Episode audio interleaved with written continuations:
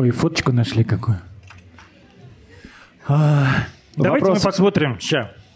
Давайте мы вообще все начнем с ролика, который мы сделали специально для Таврида, чтобы показать, чего такого последнее время делает Арти Россия и что она из себя представляет, ну так в общих чертах, пока она еще не стала телевизионным каналом. Давайте мы этот ролик включим.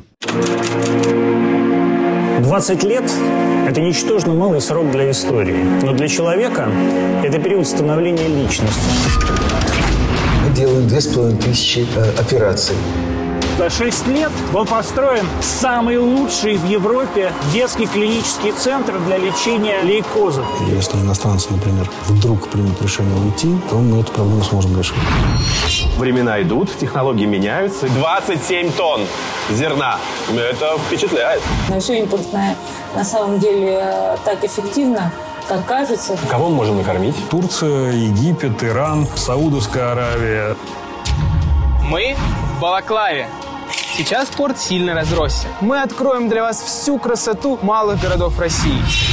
Представляете, будущее наступило. Вот это да, вот это да. С Путиным нам повезло. Это исключение, а не правило. Кто же тогда у вас самый шебутной? Шебутной я. Делаем кусь. Что стало для вас последней каплей, что вы решили написать э, напрямую президенту? Ну, уже просто крик души. Мы выбрали для вас самые трогательные и увлекательные истории. Там было вот такое поле. Ничего, никаких коммуникаций. Русская цивилизация сумела создать аграрную, хлебную цивилизацию там, где природные условия этого практически не позволяли. В этом сражении решалась судьба России. Быть ей или не быть. Дай Бог нам сил и дай Бог процветания нашей великой стране. Это Рождество мы встречаем здесь, в Казахстане, город Нур-Султан. Русский народ вместе с сирийским освобождал эту территорию от прозападного продукта. Зорин, Бовин, Сифуль, Мулюков, Боровик. Зорин намного старше. Хорошо быть русским. Нам есть на что опираться. Почему вам не стыдно? Ну, во мне никогда не было такого патриотизма, как сейчас. Россия. У нас здесь сердце. Мариуполь – это русский город. Не плачь, моя девочка, не плачь. Это пятнашка. Я этого ждала 30 лет. Мы надеемся на мир. Россия вам гарантирует. Этот мир наступит. Россия никуда не уйдет. Арти Россия. Вера, семья, справедливость. А, смотрите. Ой, а можно как-то эту музыку? А, значит, я специально показал этот ролик. Это не то, что все мы делаем. Есть еще куча всего. Но а, здесь просто а, то, что делается в последнее время, это три больших м, проекта, которые созданы вместе. Ну, вернее, скажем так, на грант а, Института развития интернета. А, И м, это, наверное, 120 серий а, разных совершенно продуктов. А, Скажу, что я, например, своим личным продуктом не то чтобы горжусь, а вот прекрасной программой э, Игнатова, которая называется «Все свое». Горжусь прямо очень, потому что я, я ее лично перемонтировал раз три, и первый выпуск. И теперь это самая любимая программа всех начальников. Они все ее смотрят, там Министерство промышленности и торговли, каждый этот ролик, каждый ролик смотрит и так далее. Вот. Но хотел я сказать совершенно не об этом. Вот если вы заметили, последний пэкшот был «Арти Россия», а,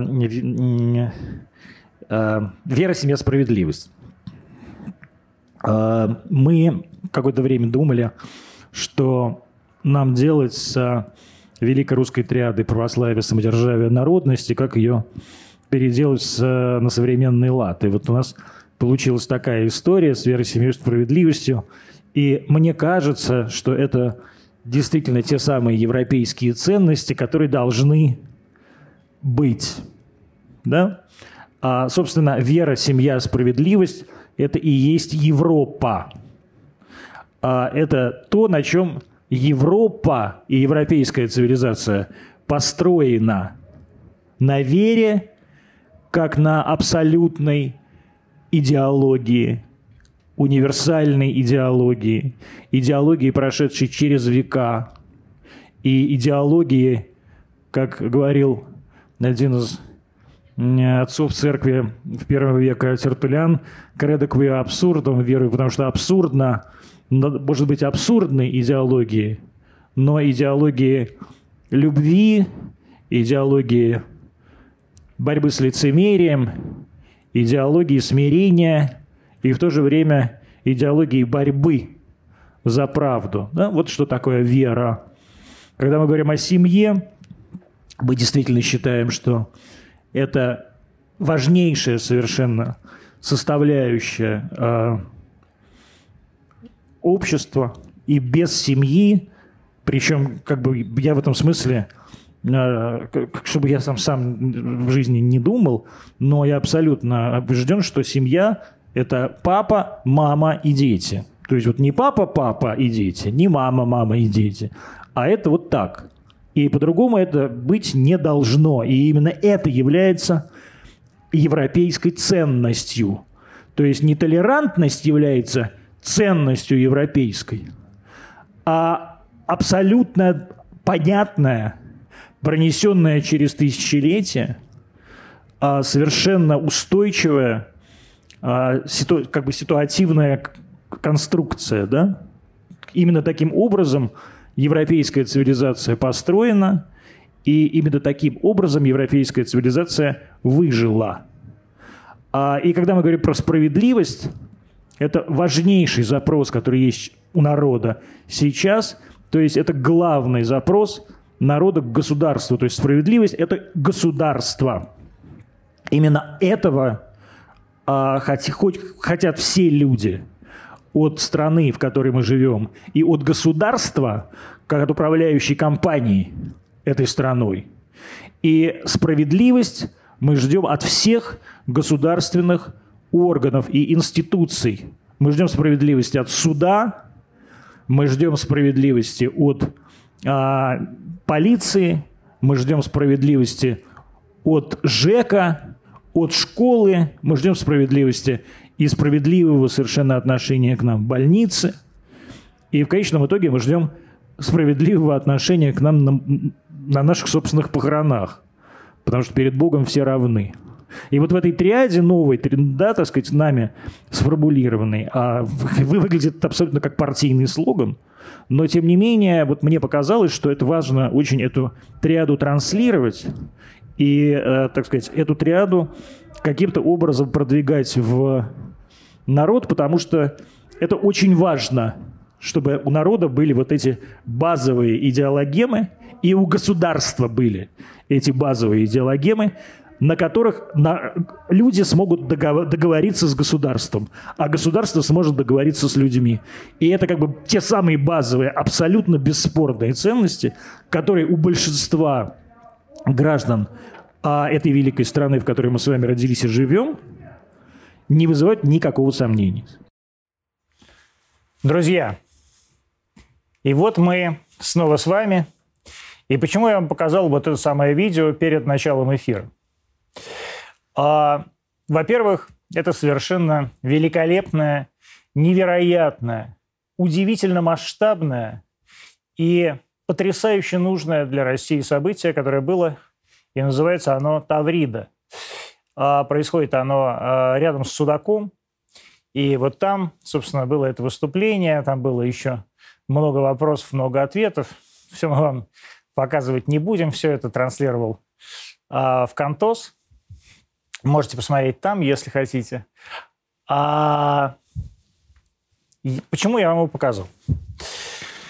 Потому что, вы понимаете, прошло лето, и за лето появилось огромное количество вопросов, на которые я буду постепенно вам давать ответы, в частности, в своих проповедях. Сегодня я не стал ее писать именно потому, что хотел показать вам именно вот это выступление. Мне оно очень дорого, потому что оно было искреннее, спонтанное, и перед людьми, которые действительно этого выступления ждали, и которые а, по правде, по-настоящему, вот без всяких дураков, понимают и как-то чувствуют то, о чем я говорил. Вера, семья, справедливость. Это три постулата, на, котором, на которых сейчас будет выстраиваться вся логика, вся философия и все будущее организации, которая называется «Арти Россия». Маленькая организация, являющаяся частью огромного большого целого под названием «Арти». Вы понимаете, да, почему я это показал и почему я это сказал? Бесконечное количество людей спрашивают меня, что я думаю про закон о гей-пропаганде, ЛГБТ и так далее. А, наверное, для многих людей очень интересно было бы узнать мое мнение по этому поводу. И вот оно, мое мнение. Я действительно так думаю. Я не буду не поддерживать э, новые законопроекты, не противоборствовать, естественно, этим законопроектам. Но хочу сказать, что вот оно, наше видение нашей пропаганды. Наша пропаганда вот такая. И мы считаем, я считаю, совершенно искренне, что это то, что нужно сейчас для нашей страны, и то, что нашу страну сейчас может соединить, укрепить и продвинуть ее в будущее, продвинуть ее в 21 век, как бы это ни казалось. Странным, а, с учетом того, что Европа движется в другом направлении. Когда я все это говорил, я имел в виду очень важную вещь, которую, наверное, ну, как я понял по разговорам с какими-то своими друзьями, не все до конца понимают. Россия и есть Европа. И я это говорил здесь, в этой студии, неоднократно, много раз. И, как мы видим сейчас, Россия, возможно, есть последняя часть Европы, которая европейскими настоящими ценностями движима, и эти европейские ценности реально артикулируют. И вот они, эти настоящие европейские ценности, которые нужны каждому из нас, мне, вам, каждому оператору в этой студии, каждому человеку, который находится за дверьми этой студии и ждет, пока я из нее выйду с какими-то э, кисточками для того, чтобы э, меня подпудрить, или с э, бумажками, чтобы передать ваши вопросы. Каждый из этих людей считает, что вера, семья и справедливость – это те самые три кита, на которых должна стоять не Россия, но Европа и весь мир.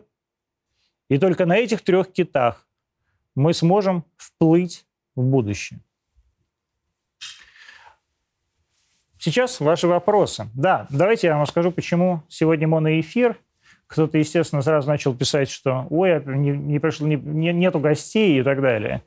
Друзья, гостей очень много. А мы просто с вами не виделись два месяца.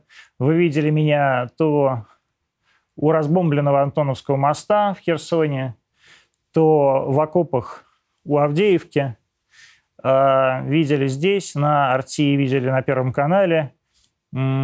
И все это делалось во время отпуска, в то самое время, когда ну, традиционно телевизионный, а мы считаемся телевидением, как это ни странно, э, телевизионный эфир не смотрят, и когда на, э, у каждого телевизионного человека есть вот этот самый так называемый отпуск. Мы, э, как вы видели, этот отпуск брали условно. Если вы хотите, могу вам рассказать наши перипетии э, между Херсоном и Донецком, в самом Херсоне, в самом Донецке. А, это действительно потрясающие совершенно истории, и это потрясающие места, и это потрясающие люди, с которыми нам посчастливилось увидеться. Но а, гости сегодня нет, потому что главные гости сегодня это вы, и вы ждали, что мы вернемся, писали мне, писали в личку даже какие-то люди, много людей, когда же уже вернетесь. Вчера даже четыре человека написали, ну где же, где же антонимы? Вот они теперь каждый день, как всегда, в 20.00, с понедельника по четверг, мы с вами, ну, в зависимости от обстоятельств, могут быть перерывы, вы их сами, вы сами понимаете, но э, я надеюсь, что все будет хорошо, и э, мы будем с вами видеться регулярно. И завтра мы с вами, я уверен, снова увидимся. Э, но уже увидимся с гостем, и это будут э, это будет в программах Hard Talk, к вы и привыкли. А спрашивают, почему у нас без виз со Средней Азии, а русским, проживающим за границей, мы не рады? Не даем безвизовое перемещение, не выдаем паспорта. Что я могу сказать? Я считаю, что Россия огромная, великая, неимоверно могущественная, выдающаяся страна, которая должна обогреть, обласкать и принять каждого русского человека, который хочет жить на этой территории стать частью того народа, частью которого он является по рождению, который свое будущее, будущее своих детей, будущее своей семьи связывает с нашей страной, который разделяет нашу веру и который понимает и способен действительно по-настоящему ощущать вот это чувство справедливости, которое свойственно каждому русскому. И каждый из нас здесь, на Арте Россия, я это точно знаю, я это говорю совершенно ответственно, вы можете посмотреть любые заявления руководителя этой компании Маргариты Симона Симонян. А, мы все хотим, чтобы все русские, которые хотят жить в России и которые хотят получить русский паспорт, русское гражданство, которые хотят русское будущее для своих детей, смогли это сделать. Я ничего не буду говорить про гастарбайтеров из, из Средней Азии. Они действительно нужны стране. Вы же хотите жить в новых домах, вы хотите, чтобы вам их строили быстро, вы хотите, чтобы у вас была льготная ипотека, вы хотите, чтобы эти квартиры, эти дома, эти дороги, эти линии электропередач, железнодорожные пути строились не десятилетиями, а за год, за полгода. Вы хотите, чтобы у вас открывалось метро, а, по 20 станций в год, как это сейчас происходит в Москве. Мы должны понимать и принимать то, что рабочей силы здесь у нас в России не хватает. Но это совершенно никак не связано с тем, что Россия должна предоставить свою территорию, свое гражданство и свою защиту каждому русскому человеку.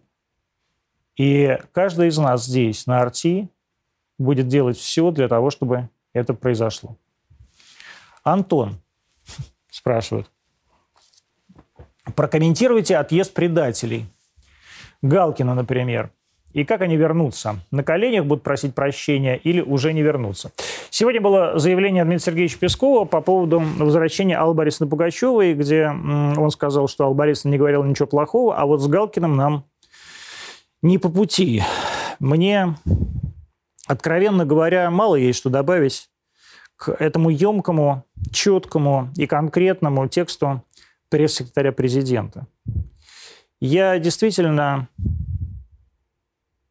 поскольку связывают меня, ну и личные, в том числе отношения с этой семьей, э, и с Максимом, и с Аллой Борисовной, все, что говорил Максим, для меня горько, печально, иногда непонятно, и я с разными людьми это обсуждал, с нашими общими знакомыми, друзьями, да просто с моими товарищами, которые, может быть, не очень знакомы э, с Максимом Александровичем. Э, для меня, правда, заявления и тексты Максима как ножом по сердцу. Я действительно совершенно честно и искренне не понимаю, для чего, зачем, почему. Почему ты в ситуации, когда... Вот кто-то бы сказал, можно промолчать, а я вот так не скажу. Когда каждый из нас должен поддержать русских ребят, которые сейчас уходят воевать на Донбасс, под Херсон, под Харьков. Когда ты должен выступать для них, говорить для них, печаловаться о них, плакать о них, переживать о них. Плачешь, печалуешься и переживаешь о совершенно других людях, о наших врагах. И становишься ли ты сам после этого нашим врагом? Дмитрий Сергеевич сегодня сказал, что нам с ним не по пути. Я целый день думаю об этой формулировке. Что такое не по пути? Можно было сказать проще, можно ли было сказать конкретней, можно ли бы было сказать понятнее для всех для нас? Враг ли Галкин? Я считаю, что для России, да, Максим Галкин враг. Для меня лично он, конечно, остается моим бывшим товарищем, хорошим знакомым. Я немыслимо и действительно искренне переживаю, что до покаяния, а я считаю это покаяние необходимо, и без него будущее здесь, в России, у Максима невозможно, до вот этого самого покаяния, это наше общение, невозможно себе представить.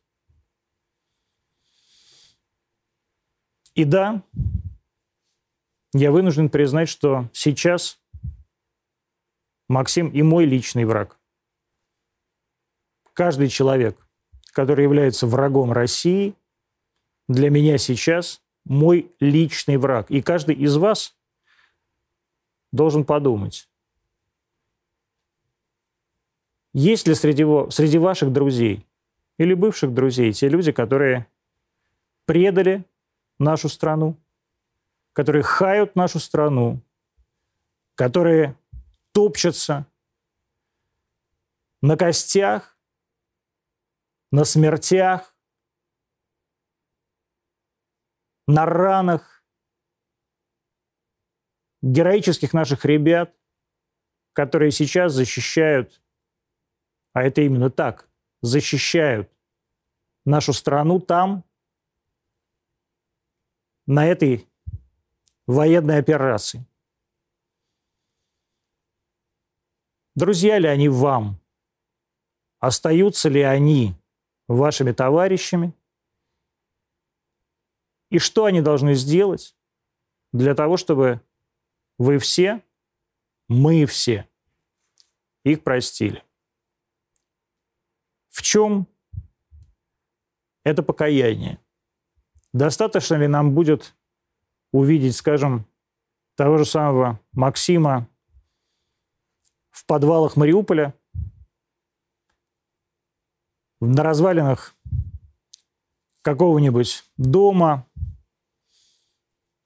разрушенного ударом Хайберса в Каховке, на выступление в окопах у Авдеевки? Или нам нужно что-то больше?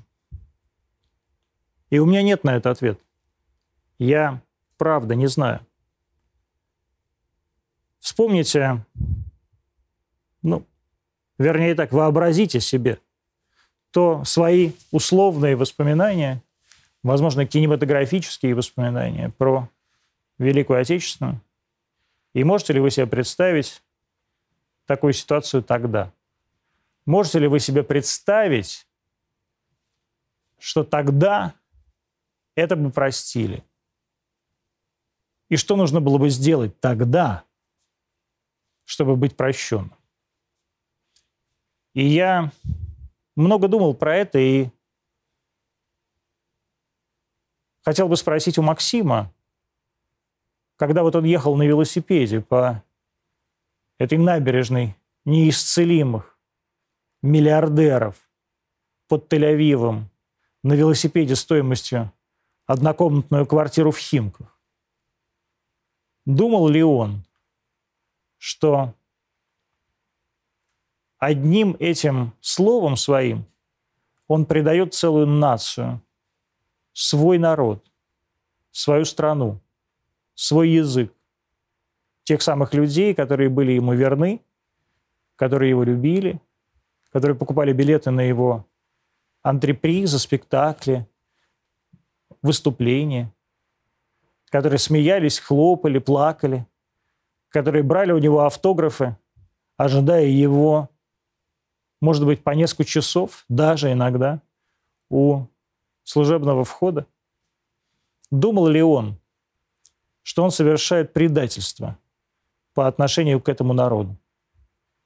Или он просто ехал и снимал себя на iPhone последней модели во время хорошей погоды – в лицо ему дул свежий средиземноморский ветер, а дома его ждала вкусная еда, дорогая одежда. Где-то в частном аэропорту Бен-Гуриона личный самолет. Может быть, не очень личный, но точно арендованный для них. Вот мне хотелось бы спросить, понимал ли он, что это предательство? Или он думал, что это так просто? Как обычно.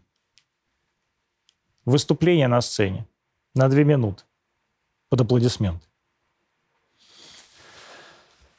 Расскажите, пожалуйста, про дальнейший... О, какой прекрасный вопрос нам выбрали. Расскажите, пожалуйста, про дальнейшие планы работы, поездки, что хотите развивать. Друзья мои, я... Э, каждый человек, который работает э, на подразделении, которое называется «Арти Россия», в этом маленьком подразделении огромного «Арти», знает, что наш главный девиз «Господь управит». Вот Господь управляет все. А, вы знаете, до, хотел сказать, до смешного, но до какого-то совершенно ну, потрясающего идеала этого, а, этого выражения. Вот мы тут а, Ставри, как бы на Ставриды должны были вылетать спецбортом, который, а, в который бы вроде бы вписались уже, когда туда прилетели, но не случилось, не получилось. Э, борт был переполнен, он был маленький. И организаторы предложили нам э, поехать на машине до Ставрополя, а из Ставрополя улететь. Это надо было ночью ехать 11 или 12 часов, а потом э, садиться в самолет. И, и это все было э, совершенно не запланировано. И в этот момент я понял, что лучше просто лечь спать, потому что Господь управит. И утром э, мне написал мой товарищ э, Михаил Развожаев, э, губернатор Севастополя, сам написал, э, все ли у тебя нормально с вылетом. Я сказал, Миш, вот не все. И он сказал, ну да, сейчас решим. И все решили. Я никого ни о чем не просил. Господь все управил. И здесь Господь все управит. Я не хочу сейчас вам рассказывать ни про свои дальнейшие планы, не а, про то, как, а, я думаю, будет развиваться а, подразделение «Арти Россия» по двум причинам. Про свои личные дальнейшие планы я сейчас вообще не буду рассказывать по вот какой причине. Вы знаете про трагические события, которые произошли в семье Александра Дугина – а, вы знаете про угрозы, которые поступают Маргарите Симоновне Симонян. Вы не знаете про то, какие угрозы поступают мне. Я никогда про это не писал, не говорил. Но э, сейчас Служба безопасности Украины э, закончила э, следственные, следственные мероприятия э, в отношении меня и передала уголовное дело в суд украинский и в Украине, э, на Украине. Это не имеет никакого значения, потому что нет никакой Украины, и, я надеюсь, не будет. А, передала вверху в суд, и светит мне там, судя по всему, ну, то есть от 25 что-то они, ну, какая-то такая у них вилка, от 25 до пожизненного.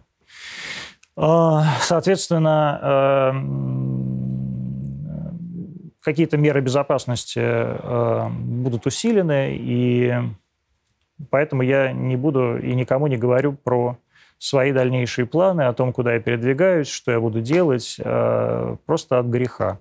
Хотя очень хочется рассказать, как много мы делаем, как много э, эм, мы собираемся сделать и куда мы собираемся развиваться – а, я надеюсь, что скоро мы с вами встретимся в более регулярном, более телевизионном и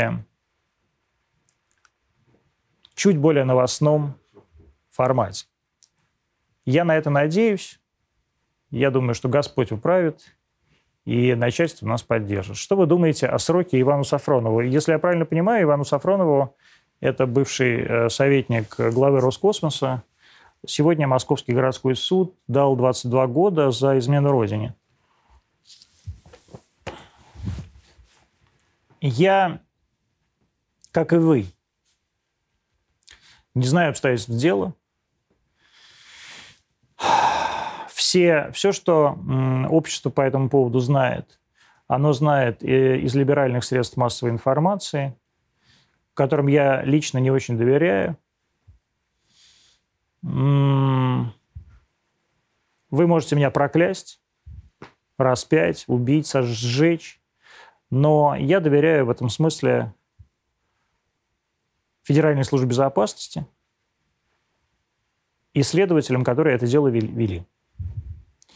Я не знаю точно, что конкретно расценена как измена Родине, но я точно понимаю, что в нашей ситуации, в той ситуации, в которой мы живем, каждый человек, который либо допущен к государственной тайне, либо находится рядом с теми людьми, которые допущены к государственной тайне, должен бы не болтать помолчать, не контактировать с врагами, не сообщать о своих разговорах, переговорах, о том, что он вдруг случайно узнал своим приятелям из чешских, венгерских, болгарских, польских, английских, американских средств массовой информации. Я прекрасно понимаю, что каждый из этих людей привык с этими людьми общаться, дружить, выпивать. А в Москве неоднократно раньше проводились такие вечеринки, где какие-нибудь шеф-корреспонденты Нью-Йорк Таймс, Вашингтон Пост или Гардиан у себя дома собирали э, своих русских коллег, и все к ним приходили, весело выпивали, смеялись, обменивались сведениями. И потом эти сведения оказывались на страницах западных газет. Я считаю, что какие-то люди, наверное, могут это делать. Я не согласен, что они правы. Но, может быть, это вполне себе легально. Но люди, которые вдруг поступили на государственную службу и вдруг назвались советниками главы такой государственной службы, должны нести ответственность за свои слова. И должны понимать, что все, что они знают, это не их тайна, это больше не информация, которую они получили для своего средства массовой информации, для своей газеты, для своего маленького заштатного телеканальчика. А это государственная тайна, даже если они к ней и не были допущены. Я не уверен, что срок, который получил Иван, с которым я не был знаком, действительно адекватный. И, возможно, апелляционный суд его пересмотрит. Но я совершенно точно понимаю, что ответственность за это нужно нести. Каждый из нас должен нести эту ответственность. Я, когда говорю «каждый из нас», я ведь и себя имею в виду. Я тоже много чего такого знаю, чего хотел бы, может быть, кому-нибудь сказать, но не говорю потому что Господь не велит. И всем вам тоже рекомендую, не болтай. Будут ли противоположно настроенные гости в Антонио? Мы соскучились, собственно, по Антониям. Друзья, мы э, всегда, как бы, мы всех зовем в антонимы. Мы, антонимы – открытая программа. Если сюда готовы прийти э, люди оппозиционно настроенные или люди с э, совершенно другой точкой зрения, даже про спецоперацию на Украине или а, про э, государственную систему в Российской Федерации. Мы всем только рады. Я с удовольствием с ними поговорю, поспорю, позадаю вопросы. Но вы же знаете, что, как правило, эти люди не дружелюбные и неконтактные и обозлены. И я их тоже могу понять. Они поняли сейчас, что для них сейчас наступил вот это э, точка во времени абсолютного понимания, что вся страна действительно против них. Вот если вы э, посмотрите, то я, просто я недавно э, вместе со своей подругой э, как-то мы сидели вечером у меня дома и э, изучали твиттер э, уехавших из России людей, наших бывших коллег, ну, моих бывших коллег, ее бывших коллег.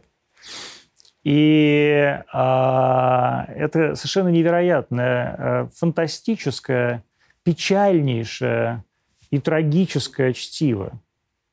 Это дневники брошенных я бы даже сказал, заброшенных, забытых, причем понявших эту забытость людей, э, людей, которые еще полгода назад, год назад считали себя звездами, думали, что они могут открывать любую дверь ну, э, своих кабаков здесь, в городе Москве, а теперь живут где-нибудь в Риге, в Париже, в Амстердаме, где-нибудь во Вроцлаве. И вот это ощущение забытости, это ощущение ненужности и ничтожности сквозит в каждом их твите. Я не могу сказать, что я очень сопереживаю этим людям, потому что, во-первых, они никогда не были моими товарищами. Во-вторых, я с самого начала понимал, что именно так и произойдет, и многим из них это говорил. А без Родины, без народа и без нужности своей Родине и своему народу далеко не уедешь. То есть, безусловно, а, у вас как раз будут вот эти открытые визы, вы сможете передвигаться по миру, в отличие от меня, например. А, сможете даже посетить невероятно интересный, э, уникальный, красивейший город Оттаву или, может быть, даже какой-нибудь Мемфис. Но вы никогда не будете чувствовать себя там так, как чувствовали бы себя в Хабаровске, в Плесе, в Каргополе, в Калининграде, в Подольске,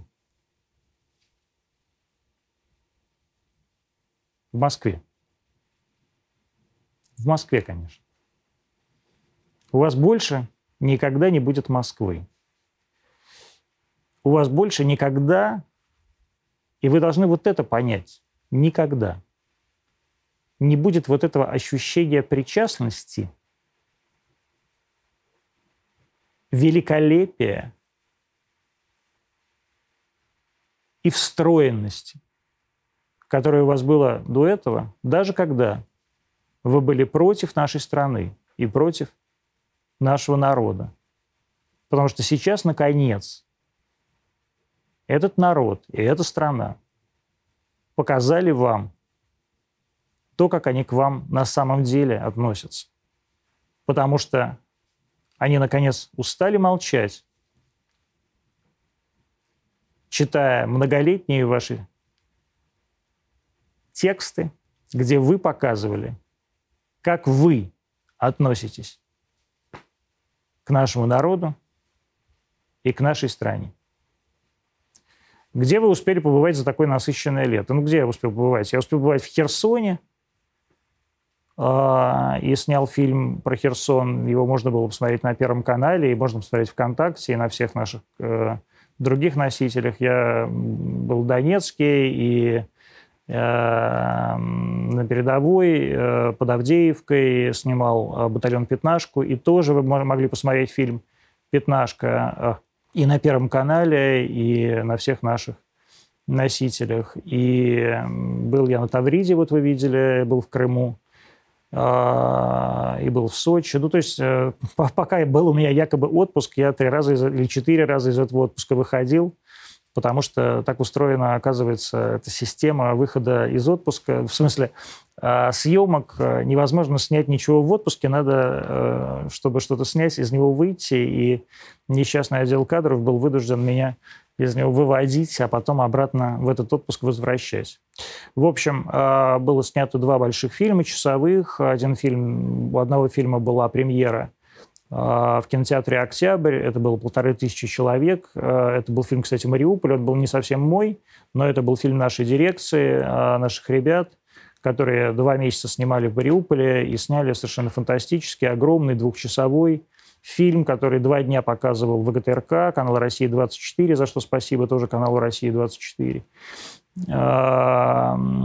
И сейчас этот фильм а, будет показан а, на всем освобожденном юге, а, и в Донецке, и в Луганске, и в Херсоне, и в Запорожье, имеется в виду не только в областных центрах, но и во всех местах, где это можно будет сейчас показать, и где э, будет благодарный зритель. А поверьте мне, э, благодарный зритель в тех местах повсеместно. Огромное количество людей. Я вот не буду врать, не все. Вот в Донецке и Луганске, конечно же, прямо все, как в Крыму когда. А в Херсоне и в Запорожье, ну, не все, но огромное количество людей, и я абсолютно убежден, что большинство людей, и это покажет, собственно, голосование, которое рано или поздно будет проведено, хотят это видеть, хотят воссоединиться с Россией, надеются на Россию и уповают на то, чтобы эти годы, эти десятилетия уничтожения, презрения, брезгливости а, украинских властей по отношению даже не к народу своему, ну, а просто к земле своей были пройдены. Когда появятся люди, которые поймут, вспомнят, ощутят и действительно по-настоящему прочувствуют, что это их земля, это их люди, это их заводы, поля, это их леса, дороги, атомные станции. Это их будущее. И люди увидят, люди надеются на то, что они увидят. Что такие люди, что эта власть придет. И они точно знают, что эта власть и эта надежда, она только в одном месте, здесь, в России. Она не где-то там в Европе, она не с безвизом, не с этими какими-то а, паспортами, куда, когда можно уехать в Польшу, чинить унитазы вместо э, польских сантехников, которые уехали чинить унитазы в Исландию. Нет. Они хотят возрождения своей, до своей собственной земли. Они хотят, чтобы открылись каналы. Я не телеканалы имею в виду, а каналы в, в, с водой. Чтобы снова возродилась пашня, чтобы пошли комбайны, чтобы возродились заводы, которые не работали уже десятилетиями. Десятилетиями не работали, понимаете? Чтобы появились нормальные автобусы, появилась нормальная пенсия, чтобы у детей появилось бесплатное здравоохранение, которого не было все эти годы, чтобы появилось, появились нормальные лекарства, чтобы о людях думали, потому что никто о них все эти десятилетия не думал. На них все плевали. Все эти люди, э, олигархи, правители так называемой Украины, они просто высасывали все, что они могли высосать из этой земли, из этой, как они считали, страны, из этого народа, из этой части нашего русского народа, которого они убедили в том, что они другие, что они не такие, как мы, что они лучше, что они имеют право и должны в нас стрелять. Стрелять в наших детей, матерей, в стариков, убивать наших солдат, захватывать нашу землю. Они начали печатать новые учебники, и они действительно за 8 лет, вот я даже сам никогда бы не подумал, что буду это говорить, что это так. Но вот сейчас я это знаю, что это именно так. Что за 8 лет они, правда, сумели изменить мироощущение и восприятие мира, истории, добра и зла у целого поколения молодежи. То есть целое поколение от 15 до 25 лет, правда, одурманено, абсолютно обескор... как бы а, уни... сведено с ума, полностью обмануто вот этой самой новой украинской пропагандой. И каждый, конечно, человек, который это делал, каждый человек, который в ответе за производство этой пропаганды, безусловно, является международным преступником. А самое главное, он преступник между нами. потому что нет большего преступления, чем внести вот такой разброд и вот такую ненависть внутрь одной семьи, а мы одна семья. Что бы там они сейчас не говорили. Могли бы, пожалуйста, поделиться своим мнением об Игоре Стрелкове? Стоит ли его отправить? Что значит? Вот, послушайте. С Игоря Стрелкова началась программа «Антонимы». 1 а, февраля 2000 а, какого года? 21 года. А, первый эфир «Антонимов» был с Игорем Стрелковым. Этот эфир вызвал большое количество разных эмоций, в том числе и у моего начальства. Начальство было не очень довольно тем, что он вообще оказался в этом эфире. И я понимаю эмоции своего начальства, но это ответ на вопрос, а могут ли в этой студии оказаться те, кто думает иначе, говорит иначе, считает иначе, и эту свою инаковость не боится высказать. Да, могут. И я, конечно, получу за это по башке, но мы сделаем все для того, чтобы это было и дальше. А я считаю Стрелкова человеком очень интересным,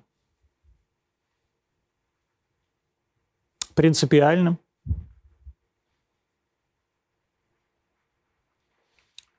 своей интересности и принципиальности симпатичным,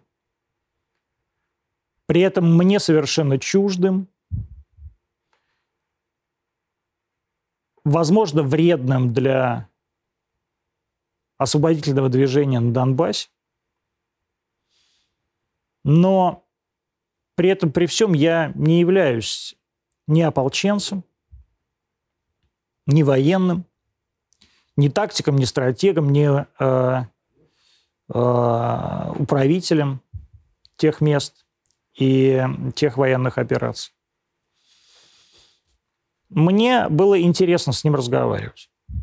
Но при этом я понимал и понимаю а, всю ту боль и всю ту ненависть, которую по отношению к нему испытывает огромное количество людей. Людей, которые считают себя им преданными, людей, которые считают его невероятно беспринципным, жестоким, непрофессиональным реконструктором. Я не могу оценивать его, повторяю, ни как профессионала, не как политик. Я могу его оценивать исключительно как собеседника. Это моя работа. Моя работа – разговаривать. Разговаривать с разными людьми. Людьми, которые мне нравятся, мне не нравятся, которые мне близки, не близки, которые мне интересны и совсем неинтересны. Моя задача – показать этих людей вам, у меня нет задачи, знаете, как это в России принято, ой, вот он победил того, он, он переиграл того. У меня нет задачи никого переиграть. У меня есть задача исключительно показать этого гостя. Я вам его показал. И в этом смысле вы сами можете посмотреть это интервью и свое мнение составить и о нем, и обо мне в этом интервью. Как вы относитесь к тому, что у «Новой газеты» отозвали лицензию? Честно говоря, я был уверен, что уже давно отозвали у «Новой газеты» лицензию, поскольку «Новая газета», по-моему, выходит где-то в Латвии, Литве или Эстонии, или бог знает где. А, я, честно говоря, вот сегодня узнал, что она у нее есть. А, «Новая газета», по-моему, уже давно не выходила никаким образом в России, не печаталась, и сайт ее а, функционирует оттуда. И на те вот деньги – так что э, это, это, эта лицензия абсолютно формальная, и, ну, так сказать, формальное решение было принято ну и как бы и бог с ней. Э, как я отношусь вообще к «Новой газете»? Не, знаете, я отношусь к «Новой газете» по-разному. Я считаю, что Дмитрий Муратов человек высоко, очень профессиональный. Э, я считаю, что в отличие от большинства э, неприятных мне то, что называется либеральных журналистов или общественных деятелей, Дмитрий человек очень корректный, невероятно профессиональный, образованный и понимающий, что мы все с вами составляем одно единое целое, одно русское общество. И именно поэтому Муратов и, как мне кажется, и получил, и заслужил действительно свою Нобелевскую премию. Но в основной своей массе э, журналисты «Новой газеты» мне не, либо неприятны, либо просто неизвестны. Я никогда не был э, потребителем этого продукта. Я не читал «Новую газету». Я последний материал, э, ну, вернее так, последний, и первый за, и при этом одновременно э, первый за много-много лет. Материал, который я читал в «Новой газете», это материал Лены Костюченко, которая при этом э, мне хорошо знакома и в большой своей э, составляющей вызывала у меня э, огромную симпатию. Э, это был материал про реанимацию, по-моему, в 15-й больнице. Э, во время ковида, как вы знаете, я этим занимался ежедневно, э, и Лена просила моей помощи для того, чтобы попасть в эту самую реанимацию.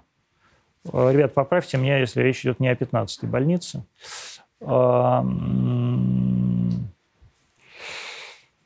И это был очень неприятный и очень претенциозный наброс это был, в общем, удар в поддых. И тем врачам, о которых писала Елена, и вообще всей системе здравоохранения, которая в тот момент героически 24 часа в сутки, самолично погибая у этих реанимационных коек. Пыталась выдержать, сдюжить, сохранить максимальное количество наших людей, спасти их, пережить эту чудовищную эпидемию и смогла это сделать. И мне показалось, что это был злой, неправдивый, очень непрофессиональный, поверхностный и вредный текст. Вот все, что я могу сказать э, о новой газете. Э, из того, что я знаю, помимо моего отношения к Мурату. А, а, ну, отобрали лицензию, отобрали, и бог с ней. Э, вот они существуют же на сайте, и, по-моему, его никто не... Я не знаю. Я, я не читаю новую газету, поэтому вы можете мне в комментах написать, э, например, блокируют ее, надо ее читать через VPN, не надо ее читать через VPN. Я, не, у меня и VPN не работает. Вот. Я, и, например, обращаюсь ко всем людям, которые мне, ну, возможно, пишут э, в личку в Instagram или в Facebook, я не захожу ни в Инстаграм, ни в Фейсбук, у меня нет VPN, я этим не пользуюсь. И у меня был какой-то VPN давно, мне его прислали, и он больше тоже не работает уже там месяц. И я новый не ищу и вообще в этом не нуждаюсь. И вы не представляете, какое облегчение, какую радость и как, какое счастье я испытываю, что совершенно от этого не завишу. То есть, когда я понял, что я вообще этого не заметил, когда я ощутил, что мне по-настоящему действительно нет никакой потребности а, больше а, туда заходить, никогда. я понял, что моя жизнь действительно изменилась, изменилась в лучшую сторону. Так что если вы хотите написать мне какую-то гадость, э, не думайте, что она меня заденет, я ее просто не замечу. Тут спрашивают меня про будущее Рамзана Кадырова. Я думаю, что оно светлое и прекрасное будущее Рамзана Кадырова. Рамзан Кадыров – герой России. Э, я считаю, что Рамзан Кадыров сделал э, огромное дело, снарядив своих бойцов а, во время а, специальной военной операции на Украине. И я абсолютно убежден, что Рамзан Ахматович, Рамзан Ахматовича ждет только счастье и рай – Потому что Рамзан Ахматович, а, если и были у него грехи в детстве и в подростковом периоде, все свои грехи замолил, и это действительно абсолютно героический, выдающийся человек, чтобы а, вы о нем не думали. Я прав... Вот идите, покажите мне еще другого главу, главу а, субъекта федерации, который бы сделал сейчас для освобождения русского народа на вот этих территориях, а, которые раньше назывались Украиной, больше, чем Рамзан Кадыров. И я не вижу вообще никаких поводов для того, чтобы будущее у Рамзана Ахматовича было тусклым, блеклым и неинтересным. Я уверен, что у Рамзана Ахматовича все будет хорошо. И, по-моему, сегодня про это сказал Дмитрий Сергеевич Песков, что никто вообще про ничего не знает про то, что Рамзан а, собирается куда-то уходить. И я очень надеюсь, что Рамзан никуда не уйдет. Рамзан Ахматович, оставайтесь, пожалуйста. Вы нужны России. Вы нужны России. Но и Россия нужна вам. А, мы нужны друг другу. Это очень важно. Расскажите еще раз ваше впечатление о поездке в зону боевых действий. Ну, послушайте, я там зона боевых действий, все, вообще все это зона боевых действий. И Херсон – это, в общем, э, зона боевых действий. И, и в Донецк каждый день э, прилетает, и уж тем более на э, передовую –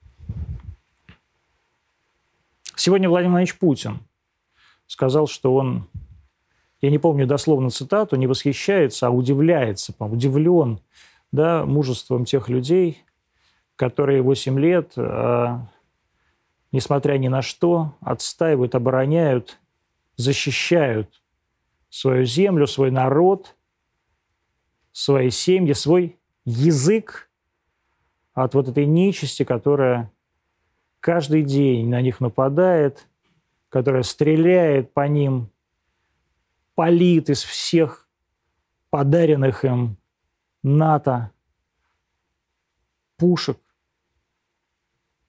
И добавить мне, в общем, к этому особо нечего. Я, когда приехал в расположение батальона «Пятнашка», это легендарный батальон с самого первого дня освободительного движения, борющийся за независимость Донбасса.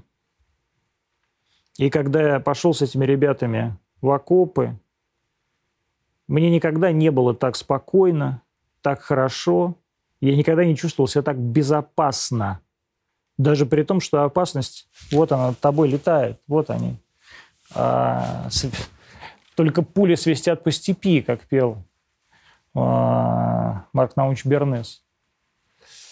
А, и, но тем не менее, вот это ощущение честности, это ощущение неприступности. Это ощущение по-настоящему братского плеча. Это понимание, что тебя вытащат вынесут, выволокут из этих окоп. Не дай бог, если что с тобой случится. У меня было последний, последний раз очень давно. Очень давно.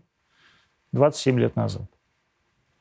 И если вы посмотрите фильм «Пятнашка», вы увидите вот это блаженное выражение на моем лице. Это не потому, что я истеричка, и, а просто потому, что я вдруг оказался в своем каком-то раю. Вот он, вот этот мой рай.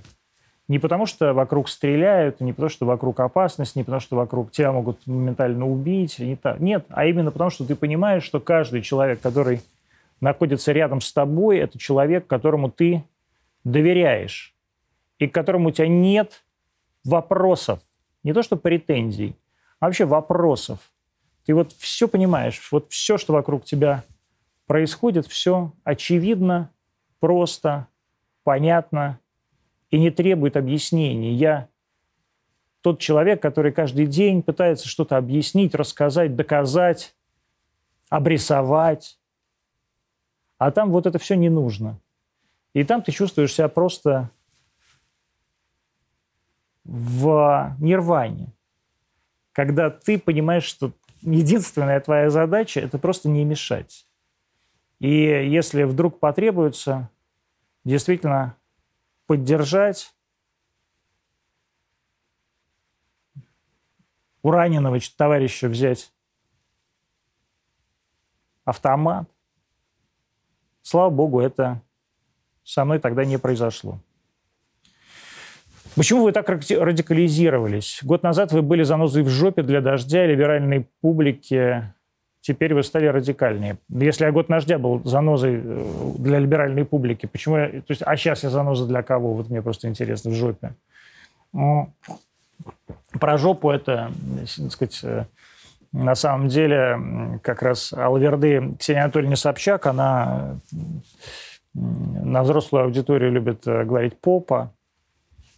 Ксения Анатольевна, можно говорить жопа, не переживайте. А вы не в школе. А, почему, почему, я, вы знаете, я не ради, почему, вообще, а вы не заметили, что за последний год произошло довольно много событий? Вы не заметили, что Россия ведет э, специальную военную операцию? Вы не заметили, что на этой специальной военной операции погибают русские ребята. Вы не заметили, что погибают мирные жители на наших, а я абсолютно убежден, что наших, русских землях. Вы не видите убитых детей, разорванных на части у себя во дворах. Вы не видите похороненных этих стариков, женщин прямо вот там, где парковали машины у многоэтажек, вы не видите, как уничтожается будущее целого народа, и как мы пытаемся это будущее спасти, вырвать, как мы пытаемся его с корнем просто вырвав, изменить.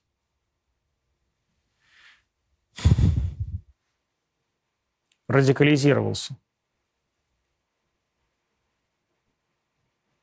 Вспомните, что было год назад в это самое время, и что мы все обсуждали, и как обсуждали. А сейчас я думаю над завтрашней проповедью, которая это будет мой ответ на тот вопрос, который задает сейчас каждый человек, э, увидев меня или кого-то, э, кого кто они считают более сведущ в происходящем. Когда это кончится и что будет дальше? У меня есть на это на самом деле ответ. И завтра я про это скажу радикализировался. Я не радикализировался. Я просто, как любой человек, оказавшийся на войне, выбрал сторону. И я абсолютно убежден, что я выбрал правильную сторону. Потому что я выбрал в сторону моей страны, моего народа. Я выбрал сторону правды. И я выбрал сторону жизни. И мне очень жаль, печально и даже иногда обидно видеть людей, моих бывших товарищей, которые выбрали другую сторону. Как вы считаете, долго ли ждать изменения патриотического толка на всех уровнях? Я не понял этого вопроса. А, я считаю, что на всех... Я не понимаю, что такое на всех уровнях. Я считаю, что государство... Во-первых, я не понимаю, что вы имеете в виду под патриотизмом. А, я вижу, как действительно все люди объединились сейчас, и я имею в виду не, про, не, про, не простых людей, я имею в виду именно людей, которые имеют отношение к управлению государством, объединились вокруг Путина. Я знаю большое количество людей во власти, которые подавали заявления, просясь чтобы их назначили время, главой временных администраций где-нибудь там в Харьковском, на Харьковском направлении, где-нибудь э, под Херсоном и так далее. Я знаю, как многие люди просятся, мечтают, добиваются, чтобы их отправили хотя бы на несколько дней, может быть, даже на несколько часов на освобожденные территории, просто чтобы они хоть что-то сделали, хоть толику свою маленькую но важную внесли в это наше общее дело освобождения России от этого абсолютного бесовского безумия. И поэтому я не понимаю этот вопрос. Никогда еще Россия не была так едина, так монолитна и так праведно едина и праведно монолитна. А, можно следующий вопрос, пожалуйста? Сколько значимых для вас личных контактов вы потеряли с начала спецоперации? Нисколько. Ноль. Абсолютно никого. А, я в этом смысле человек счастливый. Я, а, во-первых, а, не считаю дружбу священным понятием. Я считаю, что э, есть принципы. Э, Платон мне друг, но истину дороже. А, но, э, тем не менее, ни одного действительно близкого мне человека я не потерял. Вообще. Ни одного. Никого. И э, ни один человек Э, который был бы мне по-настоящему дорог, а, не э, считает реально иначе, чем я. У нас есть разногласия, может быть, тактические, но стратегических разногласий у нас нет. И это действительно мне, я в этом смысле удачливый человек, правда. Э, моя, моя мой мир вообще никак не сдвинулся, не пошатнулся и не изменился. Наоборот, он укрепился. Людей, а, думающих, как я, а, с которыми я раньше, может быть, не общался, а, начало ко мне прибивать, и наоборот, так сказать, количество людей, с которыми я сейчас общаюсь, увеличилось, и это прекрасные люди, я горжусь тем, что я с ними знаком. Так что в этом смысле спасибо и спецоперации, и э, жизни, и Господу за то, что это все произошло. О динамике отношений России и Запада пока наблюдаются типичные циклы Кондратьева, но в противофазе. О, Господи. Интересен прогноз, но не с научной точки зрения, а эмоционально. Друзья, я, во-первых, не могу с научной точки зрения э, ничего про цикл Кондратьева сказать, потому что я, честно говоря, не, не очень знаком с циклами Кондратьева. Поэтому э, можно вернуть, пожалуйста, вопрос на этот самый именно суфлер а, отношений России и Запада. Давайте я просто вам расскажу, что я думаю по, по поводу этого. А, я считаю, что... И я об этом сказал с самого начала. Я не вижу никакой проблемы в том, что а, Россия и то, что вы называете Западом, то есть а, англосаксонский, англосаксонская парадигма, управляющая сейчас, вернее, пытающаяся управлять а, материковой философской парадигмой, находится в противофазе России. А, мне кажется, это неплохо. Это вообще только заставляет Россию собраться, а, укрепиться, сформировать свою идеологему. Вот поэтому я начал да, с идеологемы «Вера, семья, справедливость». И вспомнить, что мы и есть Третий Рим – то есть мы и есть Запад. Мы Запад. Нет никакого Запада. Мы такой же Запад относительно всего мира, как и Франция, как и Германия. А, так сказать, обсуждать в этом смысле Эстонию, э, Латвию или прочую чухню, по-моему, бессмысленно потому что это просто отколовшиеся российские провинции. А идеология, она здесь, культура, она здесь, западные ценности, они здесь, западный европейский этнос, он здесь, и нам сейчас предстоит самим себе в первую очередь доказать, и со, со, поверить со, самим себе в том, что мы и есть этот самый Запад. А то, что западнее нас находится Португалия э, или э, Исландия, не делает э, эти великие страны с э, выдающимися народами более западными, чем мы. Э, вот вовсе нет. Но, тем не менее, давайте посмотрим, как все будет развиваться. И в конечном итоге наше противостояние с, скажем так, островным, а, островной империей, то есть с Британской империей, которая сейчас, так сказать, полностью сосредоточена в Соединенных Штатах Америки, а это противостояние Запада с Западом. Это противостояние Рима с Римом. Это то же самое противостояние, которое произошло когда-то, когда э, христианская церковь разделилась окончательно на две части в XII веке.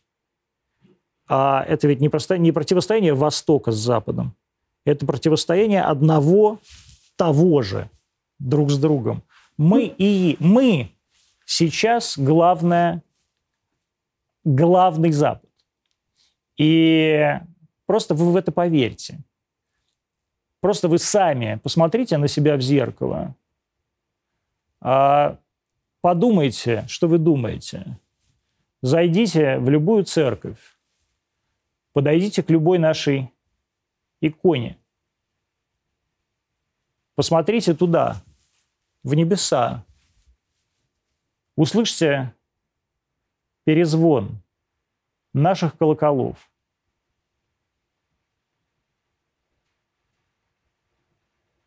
На первые минуты литургии зайдите, если не можете отстоять целиком. И вы поймете, что вот он, Запад-то. Куда еще западней? И зачем нам западней?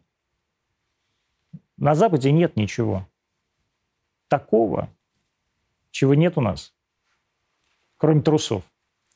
Да и трусы у нас, как выяснилось, гораздо лучше. Смотрите нашу программу «Все свое». По вашему мнению, на кого работает Собчак? А, мне кажется, Ксения, с Ксенией Анатольевной все, вот это, конечно, доработается ли она до статуса иноагента, боже мой. Во-первых, меня абсолютно не беспокоит будущее Ксения Анатольевны Собчак, до чего она доработается. Я думаю, что Ксения Анатольевна дорабатывается до всех своих гонораров, которые она получает. И я счастлив, что Ксения Анатольевна умеет в каждой эпохе находить себя. Это ее невероятный талант, и надо ей в этом смысле позавидовать. Каждым, вот правда, я ей завидую. В этом смысле мы с ней э, немножко похожи. А... Ксения Анатольевна отличается от меня только одним. Вот действительно, вы правильно сформулировали вопрос. На кого она работает? Вот я работаю на страну. А как бы это пафосно и не звучало, но это именно так. А Ксения Анатольевна работает на себя. Но это не значит, что это плохо. Вообще работать на себя – это нормально. Это прекрасное буржуазное э, времяпрепровождение. Лишь бы э, это не вредило той стране, которая считает ее своей частью и которую она на самом деле, я хорошо знаком с Ксенией Анатольевной, считает частью себя. Я понимаю, как Ксения Анатольевна... Я понимаю ту позицию, которую Ксения Анатольевна выбрала. То есть вот эта вот ее позиция между струйками, она выглядит вот так как сейчас. Но мне кажется, что сейчас вот такая позиция не пройдет. И я, как бывший человек, который давал ей когда-то советы, а, я бы дал ей совет все-таки немножко открыть глаза и посмотреть в сторону народа, того самого, который ее знает, любит или, может быть, даже не очень любит, но точно совершенно смотрел все ее программы. И это не те люди, а в сторону которых она сейчас а, направила свой царственный взор. Посмотрите, Ксения Анатольевна, в сторону Барнаула, Горно-Алтайска, Орска, Норильска, а, Нерчинска, может быть, даже Мурманского, там ваш друг Андрей Николаевич Малахов сейчас купил 51% какого-то санатория. Подумайте об этом, э, подумайте о Руси. Русь – ваша страна. А ваш папа об этом все правильно сказал в 91 году. Давайте последний вопрос. А, какое будущее ждет спеццентр? Вы готовы к закрытию собственного детища? Вы, вы знаете, э, Вообще люди умирают, и предприятия умирают. Вы готовы к тому, что э, все умрут? Я готов к тому, что все умрут, я готов к тому, что я умру, и к тому, что умрет э, э, фонд спеццентр. Но я очень надеюсь, что этого не произойдет. Фонд спеццентр попал в э, жерло вот этого э, кризисного шторма, и э, в этом шторме порвался и раскидался по далим и весям э, весь остов этого фонда, его учредители, отцы-основатели. Но я абсолютно убежден, что фонд, поскольку это нужное, важное, востребованное и действительно